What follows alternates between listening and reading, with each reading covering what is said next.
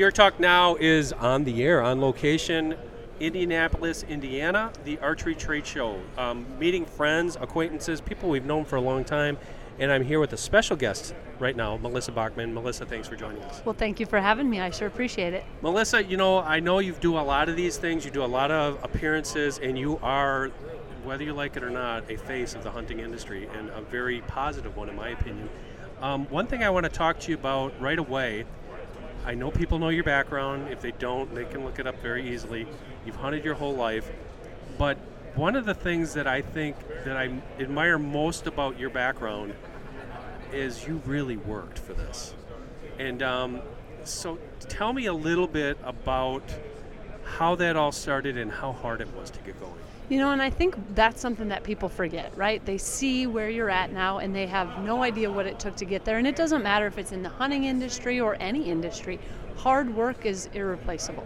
It's the one thing that I can do that does not require skill, does not require anything. It just requires some determination. So when I wanted to get into the hunting industry, I was not the best hunter, I was not the best editor, I was not the best cameraman, none of that. But I knew I could outwork anybody and that's kind of the route I took to get in into it. And even when I started, um, nobody wanted to hire me. Um, I worked for four months completely for free. I drove 150 miles a day, every day, back and forth to the North American Hunting Club at the time. Worked with some great producers who taught me so much, and that is just so valuable because they were able to take the time to help teach me the things that you don't learn in college, right? I had a degree, I had great grades, but that's not the same as real world experience.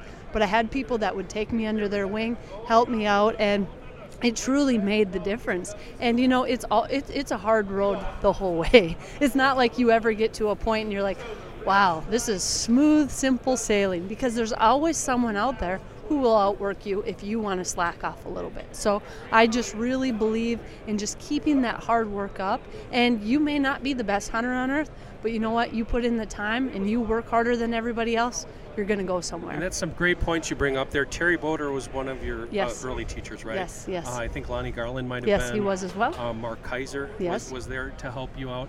Um, but I think, talk about that approach a little bit because, I mean, you could walk into a situation like that and be intimidated, be starstruck be like i'm not worthy of doing this. How what was your your mental attitude?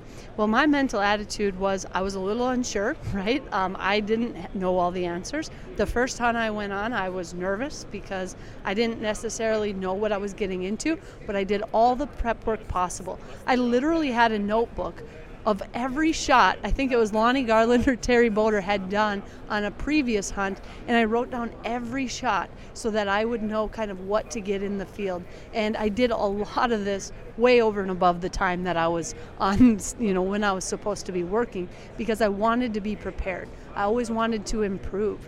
And that was the thing is I would do stuff and do it to my very best ability. And looking back, some of it's brutal, right? But at the time, it was the very best I could do, and I always wanted other people's input. What could make this better? Um, Terry was great about you know helping me with different editing things um, because you do learn things in college, but there's so much you don't learn there that you learn in the real world. So I just felt lucky to be able to be surrounded by such good producers who now have helped mold me into the person I am. I've produced my show for 13 years. Um, and I would have never been able to do it had I not had that background because I didn't have anyone bankrolling me. I didn't have the money to pay a production team. I had to be the one doing it. There were weeks when I would work 100 hours a week. I'd be hunting, I'd be editing at night on an elk hunt, staying up all night trying to get shows out. But you know what? That determination and hard work makes you appreciate it more when you get there. And it really does. And that's one of the things, you're one of the people that I would put in the class vacation that I've always said you want it way more than I do. I, and what I mean by that is, I mean, Lee Lakosky and Tiffany and Pat Reeve and yourself. Um, it's one thing to see people. We hear it all the time. Yeah, it must be nice to go hunting for a living. Well, I'm not hunting for a living. I'm producing TV shows and magazines and websites and blogs and podcasts and all this stuff. But it was that um, I kind of had a similar. Uh, I offered to be a free intern, and I, I wasn't taken up on it. But um, it's that it's that work ethic that did it. But now, okay, 13 years of Winchester's Deadly Passion. Um, is it? I'm sorry, the network Sportsman, Sportsman Channel. Channel. Mm-hmm. Um, now you've made it and you can rest on your laurels. Not even close. because, you know, every year things are changing, right? Having a television show is all about being adaptable and you need to change. You have social media you have internet you have so many different things going on that you need to always be adapting or you're going to get left behind. The other thing is you always have to be over delivering when i go meet with a sponsor i want to tell them that you asked for x y and z i gave you the whole alphabet. So it's no brainer we want to keep her. And you know, sometimes things change, but I want to be the very last person that's ever let go. And that's always kind of been my goal is to try to just always over deliver and do the very best I can for everybody. And that takes hard work and it takes it takes patience it takes being organized and also it's a people job right i do i think i have 14 trade shows left after this i go to consumer shows all over the place and to me those are all about just meeting those people, right? Talking to people, talking to kids, seeing people, getting out there. And sure, is there times I'd rather just be at home in South Dakota with my family? Maybe.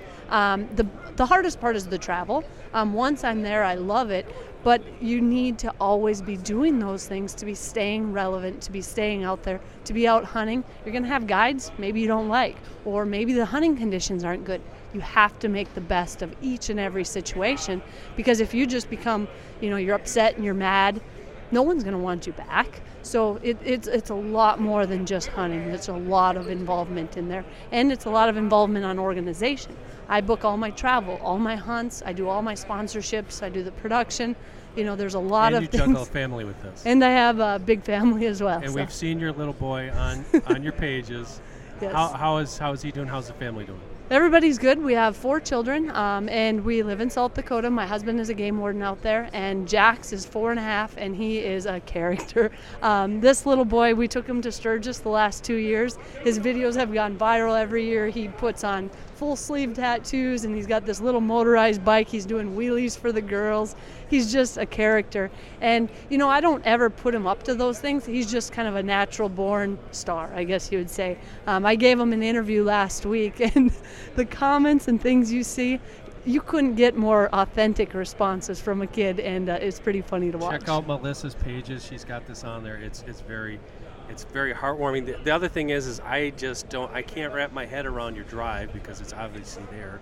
But where do you see this all going? Where do you see uh, television going for outdoors? You know, I think it's going to be there for a long time. I really do, and I believe it's about again, being adaptable and being in multiple platforms.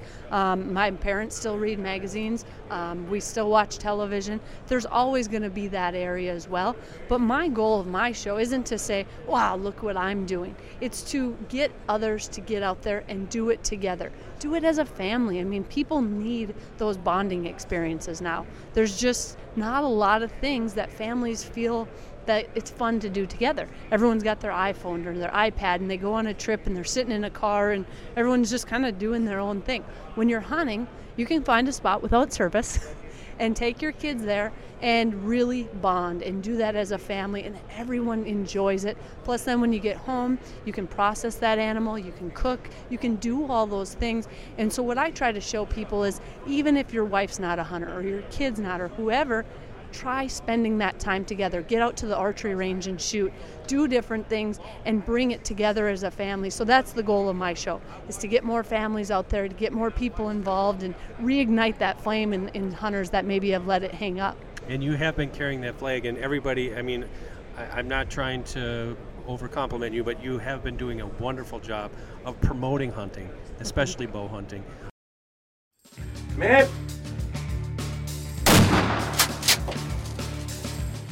Hey, there's that sound again. We know what that all means. It means we're going to thank one of our sponsors.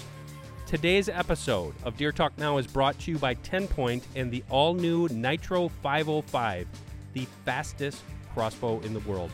With speeds of up to 505 feet per second and 227 foot pounds of blistering power, the Nitro 505 is the fastest crossbow on the market and the most powerful crossbow ever built by 10 Point. I have not shot this crossbow yet. I am going to later this year, but my buddy Brad Fenson has. You might have already seen the videos on our YouTube page and other places on Deer and Deer Hunting. Brad is reporting that this crossbow has a perfect balance of reverse draw power in a platform that is unmatched in its ability to produce speed and power. The Nitro 505 is equipped with the newly designed RX 8 cam system, a two stage zero creep S1 trigger that delivers a consistent, crisp 3.5 pound pull, and the easy cocking and decocking systems that dealers recommend most, the AccuSlide. Check them out today at a 10 point dealer near you or go online for more information at 10pointcrossbows.com.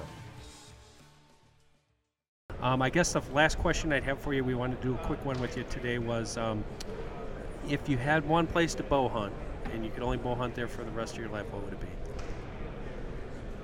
Boy, that's a tough Boy, I question. stumped her. That I is a stumped good. her. I'm gonna have to think. I, I thought about uh, four different things. You know, I would have to say South Dakota, and the reason why is that is my home state. I grew up hunting whitetails. Whitetails is my bread and butter. It's what I love, and I really enjoy having our own land, doing all the work, getting all the things prepped, seeing the bucks that we want to shoot on camera, and sealing that deal. Um, to me, that's the most rewarding thing you can do. Um, initially, of course, I think of like Kodiak Island, right? Bow hunting brown bear, I love it. Or the Yukon moose, hunting hunting moose with a bow is, is incredible. But you know, that's what I really love are those whitetails and doing that work and seeing it all come full circle. So I guess if I had to pick, it would be South Dakota, my home state, and going after whitetails. That is awesome. Well, she's Melissa Bachman. She is a deer hunter and one heck of a deer hunter at that. Melissa, where can people find out more information about your show and your social pages? So you can go to melissabachman.com or you can find me on social. My show, Winchester Deadly Passion, runs on Sportsman's Channel about five days a week, year round. Um, so you can find me anytime there. New shows coming out all the time. Awesome. Thanks for joining us, Melissa. Well, thank you for having me. I sure appreciate it.